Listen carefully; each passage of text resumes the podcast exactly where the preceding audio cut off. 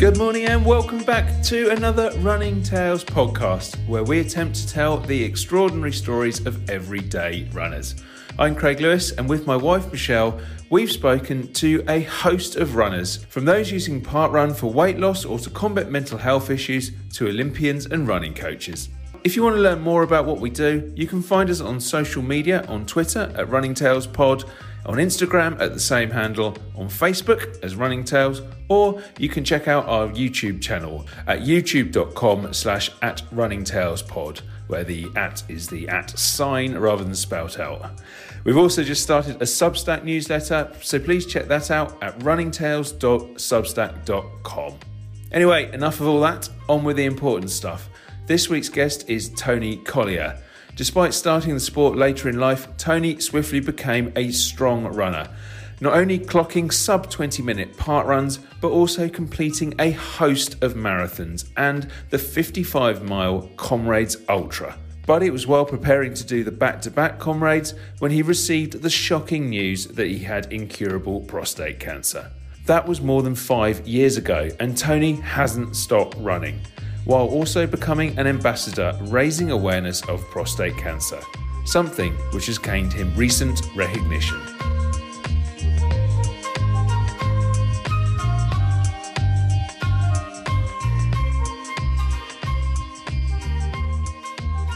It was the Northwest uh, Cancer Awards, and I won the award for the Champion Awareness Raiser. Since I was diagnosed with advanced stage prostate cancer five and a half years ago, I decided to take it upon myself to make sure as few men as possible end up like me. So I'm a prostate cancer UK awareness speaker. I do lots of awareness talks. I've done lots of running uh, running club talks. Actually, I talk about my my running history and how running led to my diagnosis. So that was the basis of the award last night. It was a real thrill, um, a nice posh black tie event, and uh, nice to walk away with a trophy. Yeah, that was uh, fantastic. Really good to to to see you get that, and um, uh, I think it it it speaks to all the the sort of work that you do and everything that you've you've achieved. I know that run, running has really been sort of central to to your journey, hasn't it? Um, how did you sort of first get into into running? It's interesting. I started running when I was 45 because of a health issue, uh, which is a little bit ironic given where I currently am. Uh, I had a I was sent for a medical by the firm I work for, and they said I was borderline clinically obese and my blood pressure was so high that I'd be on drugs the rest of my life if I didn't do something about it. And I thought I was really fit because I used to play table tennis just below county standard three times a week and a bit of social squash. So obviously I wasn't fit enough. So the place where I played squash had a little informal running club. And I thought, well, I'll see if I can keep up with them. And I turned up and ran with them a couple of times. And it grew from there. And about two years later, I was one of the founder members of Styal Running Club, uh, where I am now the coach and development officer. Did you sort of enjoy running straight away? Uh, I'm not sure I really enjoyed it. I, I actually thought 10k was a nice distance. It was far enough, and I swore I would never ever run a marathon. And then, you know, God, what happened after that? we always get get stuck in that. We always start saying it's five k's and ten k's, and then suddenly, yeah. before we know it as runners, we're doing all these strange events and amazing distances. Absolutely, absolutely. For you, how how, how far did your running journey progress at, at that stage? Because I know you, you've you've done an awful lot since the diagnosis, but I think you did quite a lot of running beforehand as well, didn't you? Yeah, I started running when I was forty-five, and I started running probably to a reasonably high level in my, level in my late forties, and I ran my first marathon when I was fifty, and it was the Amsterdam Marathon, two thousand and eight of our club members decided that now we were a proper running club, we should all have a marathon on our CV. So eight of us entered the Amsterdam Marathon, and one by one, seven of them dropped out down to the half marathon, leaving Billy No Mates running the marathon on his on his jack. Uh, charming, and so that was my first marathon, and I have to say I ran it like a complete scaredy cat. I was terrified of the distance, but actually, when I when I sort of sat back and reflected, I said never again immediately afterwards, like we all do. But I ran 337, which as a 50 year old who'd only ever done one marathon, I thought was pretty reasonable. And so it sort of started from there. And then my next marathon was Chicago, which was unknowingly to me was the first of my world marathon majors. But it was my friend's last of his five marathon majors at the time. And his wife bought him um, a certificate of his world majors of feats, um, and and it framed with all these medals, and I was just completely utterly envious of it, and so I set out to try to achieve what he'd achieved, and then by the time I got to achieving the World Marathon Majors uh, completion, that added Tokyo, which made it about 15 grand more expensive. Yeah, and quite a, a, a trip out there. For, for those who, who kind of don't don't know, um, do you want to just quickly say what what that is in terms of the uh, the, the majors? I think most runners do, but in case yeah. they don't, six World Marathon Majors: uh, Chicago, New York, and Boston, uh, Tokyo, London, and Berlin and easily my favourite of them all was Boston, which I think is just such an incredibly iconic race. London is easily the best for crowd support. Berlin is easily the most boring. it's, it's, incredibly flat and very fast. The fast one, as um, we keep seeing with Mr. Kipchoge. Absolutely. Yeah, blasting around. And then uh, Tokyo is exactly what you'd expect of Japan, very exotic. Um, very very unusual marathon, but um, very adorable. And you run around lots of amazing sites. And I went on to run. I averaged 327 for the World Majors and had a best of 324 at Boston. Actually qualifying for Boston whilst running Boston, and you know it, it, it was such a fantastic achievement. I went on to do 19 marathons before my diagnosis and had a best of 323 when it, so all, that, all those were in my mid 50s so i got to a reasonably high standard for you know someone in mid 50s i was never going to be elite. I knew i was never elite but i wasn't bad. Yeah i mean those are some some pretty good times to be honest especially with with, with without being rude about it the sort of post you know after 45 into your into your 50s to be to be clocking three 320s and even to qualify for boston is is is is uh, you, are getting some pretty good times there. So was was that something that came to you naturally? I, I found that I was actually quite a good endurance runner. I think it's probably because I had such a high pain threshold, and I think you know to the best runs I think are the ones who can actually run when it gets really really tough. And um, I just found I had a really high pain threshold, and so I could actually overcome feeling completely shot um, and you know, you get to the 20 mile mark and the second race of a marathon starts. And I just found that I was actually, you know, really strong as an endurance runner. Oh, you definitely have to teach me that one, Tony, because that, that last uh, that that that last 10k it's always horrible for me.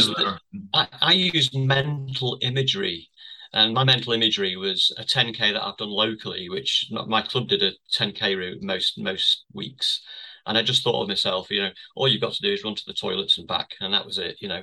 And now I'm halfway to the toilets. Now I'm at the toilets. Now I'm halfway back, and then I've done. And so I just completely visualized the last 10k for me. It was the way I could deal with it, and um, I'd stop worrying about the pain. I did have some marathons where it was awful, you know. I mean, I'm sure we all we all have. Yeah. But generally, if I was running well, I was running very well, and I was uh, I got quite good at it and I think you, you went beyond just the normal 26.2 and uh, went over to South Africa and did a did a certain race over there. Yeah, that was that was became a bucket list item, and it, it, it's a really interesting story because I met a little old lady on a walking holiday in the Italian Dolomites, and it turned out that she was a runner, and I got chatting to her about her running life, and I, she said she started running when she was 59, and when she was just over 60, she was like British national champion at all distances, and she, she's a real latecomer to running. So I said to her, What's your favourite race? And she said, Comrades. And I'd never even heard of Comrades. So she explained to me about this race that was to commemorate the fallen heroes of the First World War. Um, and it was in South Africa and it was 56 miles and it was six and a half thousand feet of climbing in the up year from Durban to Pietermaritzburg. And it was always 28 degrees or 30 degrees. And I thought, it's a really good idea to do that. Yes, you do. So I it became a massive bucket list item for me, and I entered in 2015. Uh, unfortunately, I picked up an IT band injury on both knees about six weeks before the race, and I knew I wasn't going to finish, but I desperately wanted to start. I was doing it for a charity, children's charity, so I had to start, and I got to about 20 miles and had to pull out in agony. I went back in 2016 to have another go and completed it in nine hours 46 which was two back-to-back four and a half hour marathons and the slowest crawl through the streets of Durban for the last 5k imaginable. uh, and it finished in the Kingsmead Cricket Stadium and it was just unbelievable.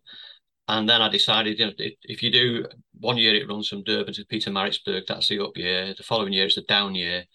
So you run from Pietermaritzburg to Durban. And if you do a back to back up, up or down, or down or up, you get a special back to back medal.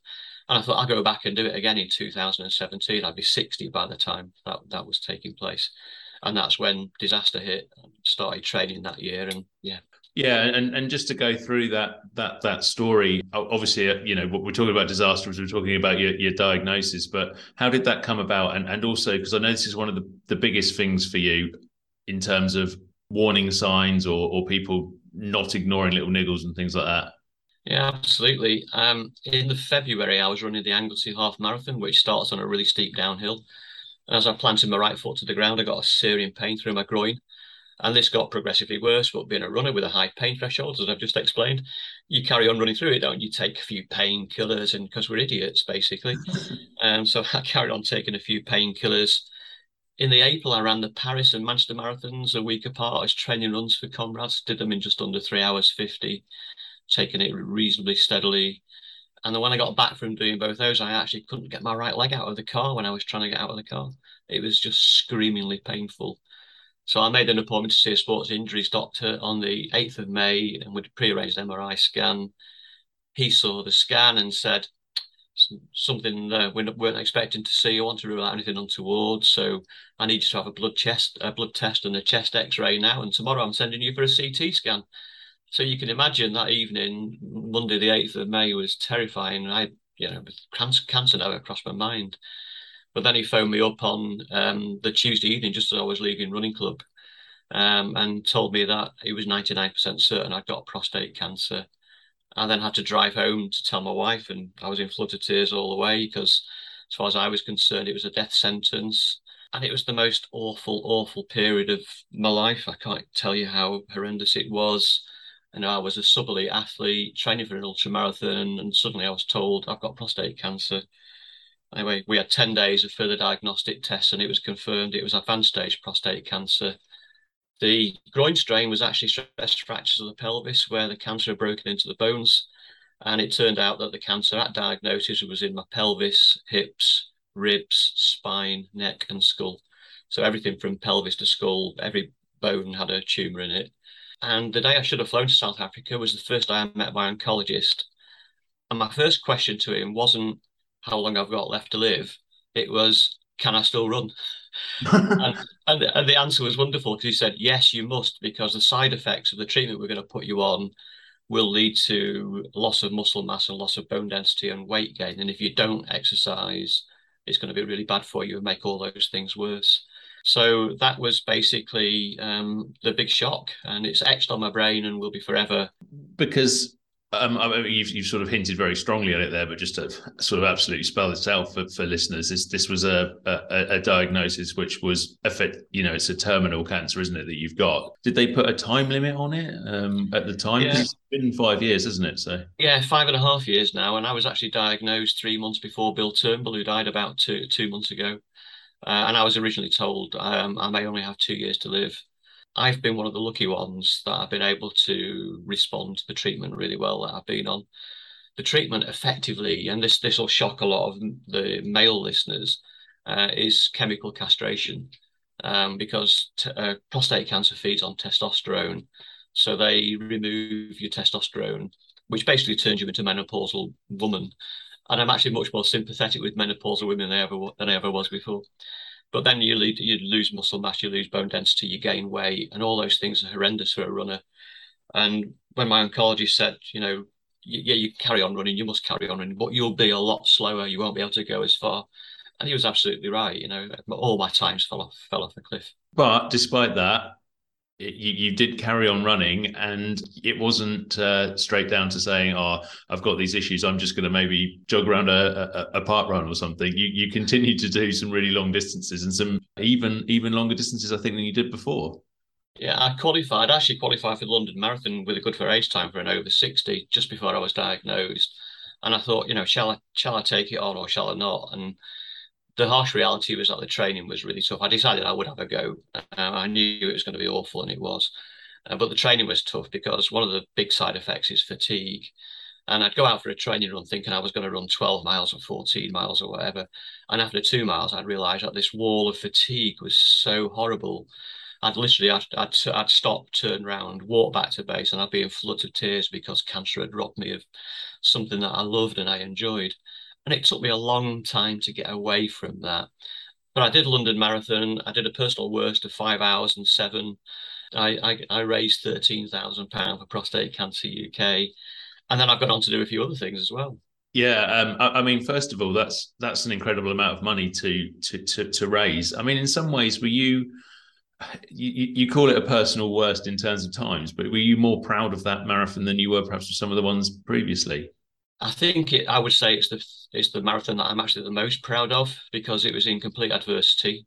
Mm. It was the hottest London marathon on record, and one of the side effects, one of the other side effects, is hot flushes and hot sweats. So having a hot flush and a hot sweat when it's 30 degrees when you're doing London Marathon was not ideal. Yeah. So yeah, I'm very, very proud of that. And the following year I decided I, have decided I need a challenge. Something to motivate me to actually keep me keep me going, keep me running. And the following year I decided I was going to try and run 970 miles in the year. Um, now in the old days that was a piece of cake because I was doing 16, 1700 miles, but in the new world it was really tough and I can hear your, your mind whirring, thinking, why 970 and not a thousand? yeah. yeah. So the 970 was the number of men that died every month of prostate cancer in the UK um, during that year. And I wanted to run one mile to commemorate each of those men. And by the end of the year, that had risen to a thousand. So very scary. So that was my next challenge.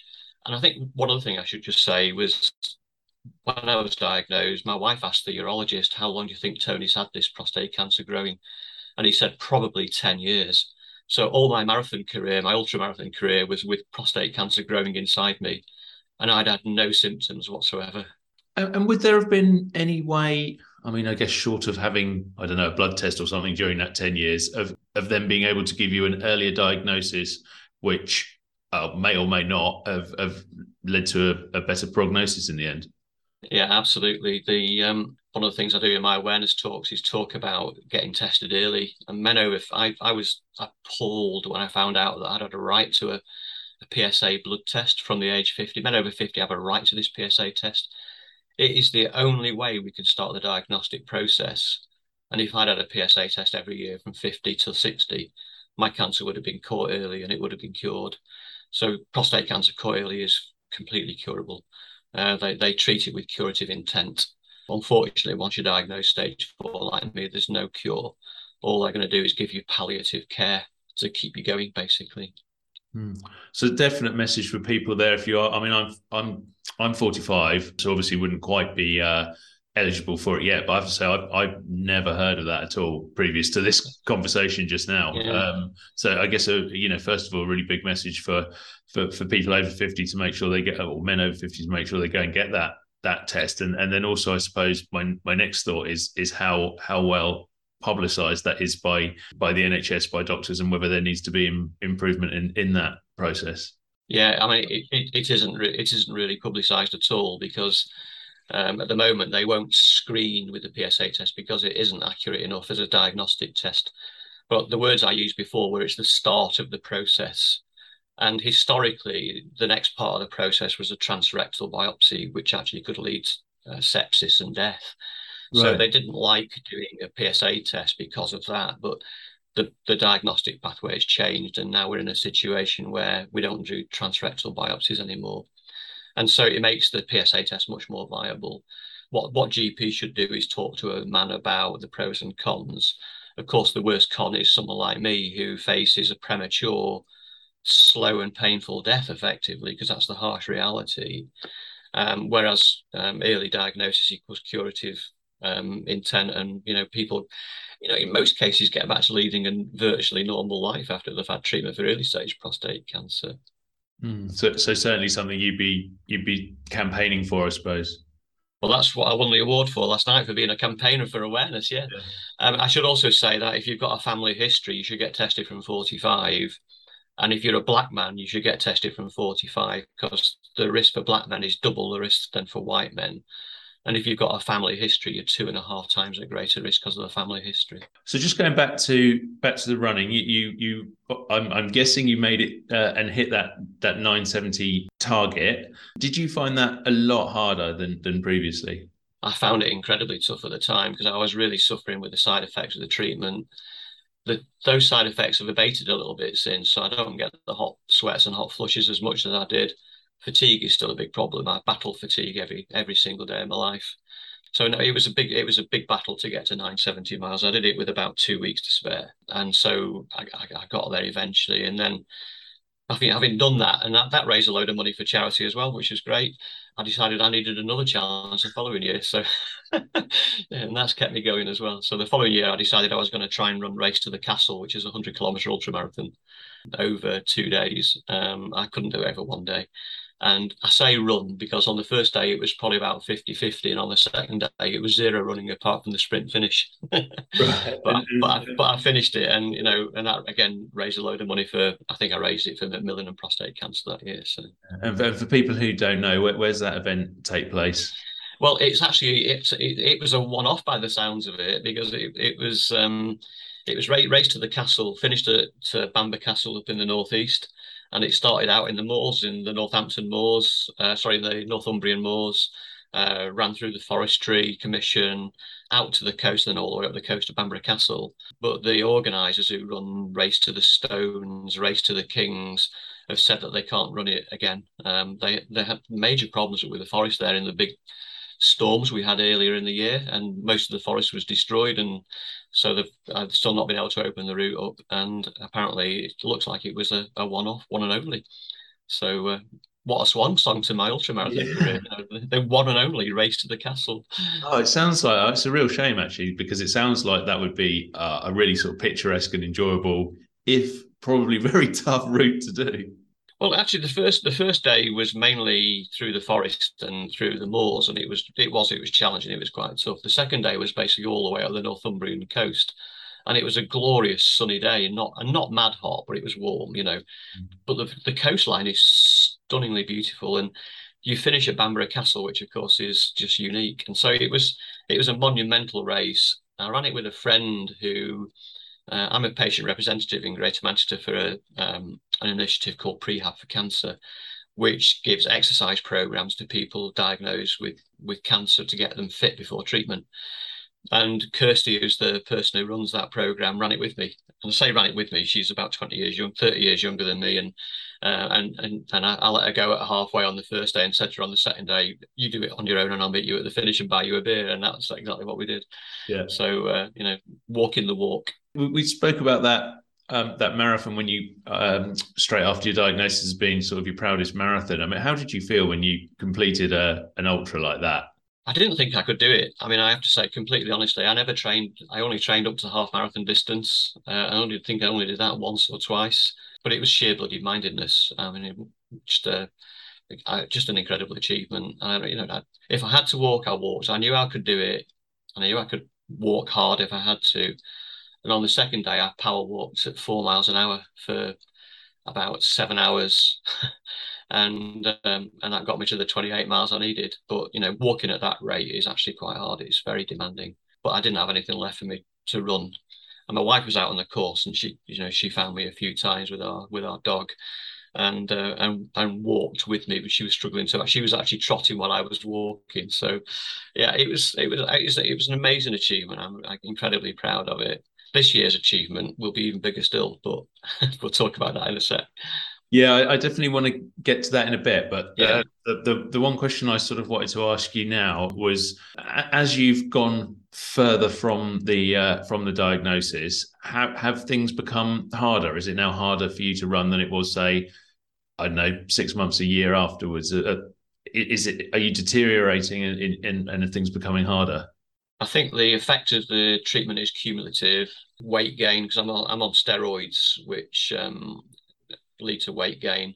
The treatment itself leads to weight gain. So you get this ring of visceral fat around your middle. And so I think it's got progressively harder, but it's one of those sort of self fulfilling prophecies. If you don't do it, you get worse. So you've got to keep doing it. And that's what I try to do. I try to do as much as I can. So I run, you know, at the moment, I'll, we'll talk about that in a bit, but, you know, I, I'd run typically four days a week and do a, a fitness class for some core strength and upper body work. And I think it's absolutely vital for people living with advanced stage prostate cancer to actually keep as fit as possible. Everybody living with cancer, in fact, everybody, full stop. If exercise were a pill, we'd all be taking it. Yeah, just how helpful has running and exercise been to you? I'm, and I'm thinking not just in terms of, of your own fitness, but but your mental health as well, because you, you, that must be tough at times too. It, it's been massive. I think if I'd been told that I would be unable to run after my diagnosis, I might as well be dead. Because for me, the running was a massive, massive part of my life. My running club's a massive part of my life. I'm now a qualified coach. I coach couch to 5K.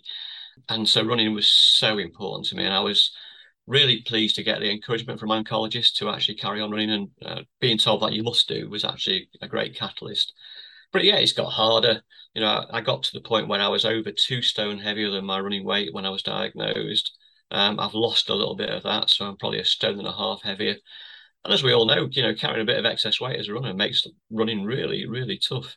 Mm. So yeah, it gets a bit harder. Of course, you could actually say, well, that's just because you're a bit older. I'm five and a half years older as well. So that that's a, another double whammy, isn't it? Really. You obviously really enjoy running to be doing the distances you are to keep going for it to be keeping you going. I suppose. What what is it that's so special about running? I think it's that endorphin rush when you've completed a run. Um, it might feel awful while you're doing it, but you feel fantastic when you finished it. And just to give you a flavour of uh, what it feels like at the moment, my big problem is I take my cancer treatment at sort of seven in the morning, and at nine o'clock the fatigue is the worst imaginable. And I'll quite often go and lie in the bed for 20 minutes. Not, I don't want to go to sleep because it's fatigue, it's not tiredness. And I force myself to put my running kit on and go out and do a run. And when I get back, I feel as if this veil of fatigue has been lifted from my body. So feel physically refreshed, rejuvenated, but actually mentally refreshed. And I think, you know, without the running, the sort of dark place you go to with the cancer diagnosis would have been so much worse. If I couldn't run as well, I mean, you know, it, it would have been awful. So for, running for me has just been therapeutic. I think it's actually there are, there are, there's only one other man that I know who's got a stage four diagnosis who uh, a runner, and he um, said recently there were 20 men diagnosed a year either side of him. 18 of them are dead, two of us are still alive, and I was the other one. So that basically just sort of sums it up, really. He thinks that running is keeping us both alive, and I think it's contributing to it, certainly. Yeah, in fact, I was almost going to go down that road um, because I was thinking, obviously, you said at the start about Bill Turnbull and him being around diagnosed around the same time as you, and obviously sadly having having having passed away recently, and it sort of made me think this that this thing running seems to have helped you in terms of longevity. I think it absolutely has. I, I, it's not all of it. I mean, part of it is responding really well to the treatment. Um, when I was diagnosed, they measure how things are by the PSA level. PSA stands for prostate specific antigen. Uh, the prostate kicks that out into your blood and it kicks more of it out as you get older because your prostate gets bigger. And for someone my age, my PSA should have been no more than four when I was diagnosed, and it was 129. Um, and I started on this hormone therapy virtually immediately. I'm on two forms of hormone therapy one by daily tablet and one by an injection into the stomach. And it brought my PSA down to unrecordable inside seven, eight months and it's stayed there now for four, over four years. When the treatment starts to fail, my PSA will start to rise. So I have 12 weekly blood tests that I also call squeaky bum time um, because one I'm nearer to the test where they tell me the treatment has failed than I was at, at, the start. So, you know, it's always at the back of your mind that it's going to come back. Um, and yeah, you have to live with that. That's tough. Mm. Running helps. I mean, it really does you know, when you get into that deep, deep anxiety for the because squeaky bum time's coming along, the fact that you go out for a run and just lift that anxiety is just phenomenal. Yeah, and does the campaigning help as well in terms of a sense of purpose? Absolutely. I think when when you're diagnosed with cancer, you I mean the first thing you do is you lose a bit a little bit of self-esteem and you lose body image. You know, I've become I've got a man with boobs, you know, uh, and I've got this ring of fat around my stomach, you know, and I look like Mr. Blobby again and so you lose self-esteem you lose body image and the campaigning for me is a way of doing good and it helps me feel better about myself and obviously the running helps me to try to maintain the weight and you know keep the boobs down to the bare minimum I, I think I don't quite need a trainer bra yet, but it's getting there. but yeah, so yeah, absolutely, campaigning is a big plus for me. So we're here with 2022. What is this year's big challenge? Uh, I mean, you know, at the start of the year, I, this is ridiculous. I was asked by the BBC, they, they needed a Christmas filler last Christmas, and they asked me if I could do a, an interview about living with prostate cancer and being a runner. I thought, of course I can, of course I can.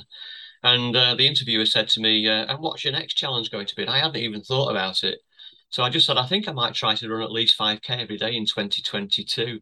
And of course, they broadcast it. My wife has now banned me from doing interviews. Don't say anything that you might later regret. And of course, anyway, here I am. We're uh, with 300 plus days into the challenge and i am doing it for the Move charity, and the Move charity basically support teenagers and young adults living with cancer to get them moving again because movement is so important. Uh, and they're also behind 5K Your Way, which is an, an initiative linked to parkrun at about 80 something parkruns around the UK, where we come together on the last Saturday of the month to basically do 5K our way, which for most of these cancer patients means walking. And so, yeah, I set out to do that. I've run so far this year, just actually totted it up at 1,156 miles um, so far this year. So by the time I finish it, it'll probably be pushing 1,400, maybe 1,500 miles. So uh, I didn't think I could do that. I still don't think I can do that. I am absolutely shattered. I used to be six foot six. I'm lost about a foot.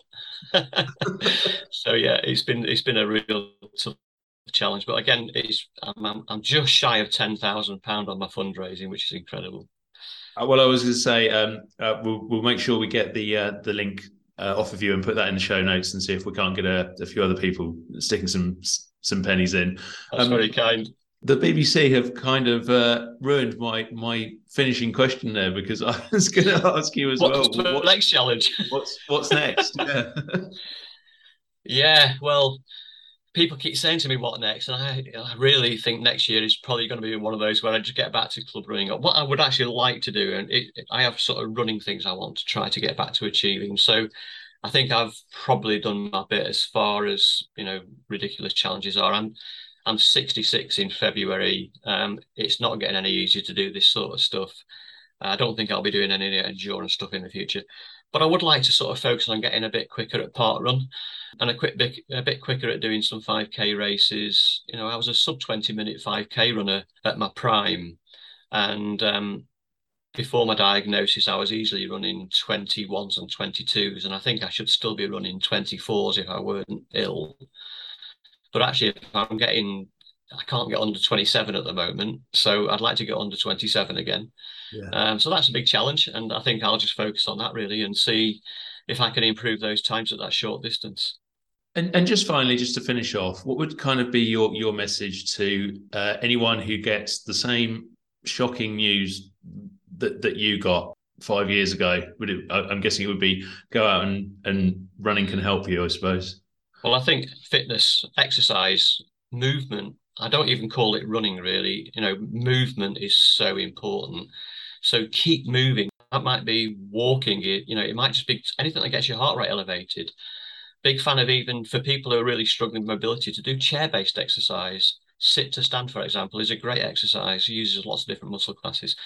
So try and stay as fit as possible by movement. That's really important. But what I would say is, and I'd say this to everybody, not just people living with a with a dread illness, it's really important that you live every day to the full and get the most out of every minute of every day. Um, I spent the first 18 months thinking about dying. And then I realized that you shouldn't forget about the joy of living through the fear of dying. And so that would be my big message. Don't forget about the joy of living um, through the fear of dying. I think it's such a strong, uh, powerful message. Um, and I try to get a bit out of every day. I've got four grandchildren now. I only had one when I was diagnosed. Um, I love spending time with them and just I love the joy of life. And I think just live life to the full and love every minute of it. Oh, well, I think that's a that's just a tremendous message for for everyone, whatever situation they, they might be in, Tony. So um, a really good place for us to to leave it today. Thank you so much for your time and for coming on Running Tales. It's a great pleasure. Thank you. Thank you for joining us today on the Running Tales podcast. If you like what we do, please follow us on Facebook. Our page is called Running Tales or on Twitter at Running Tales Pod. We'd also really appreciate it if you could leave us a review wherever you listen to your podcast, Apple and Spotify, anywhere else. Those reviews make more people find the podcast and listen to the wonderful stories of the people we have on there. That's all for this week, and we look forward to seeing you on next week's Running Tales podcast.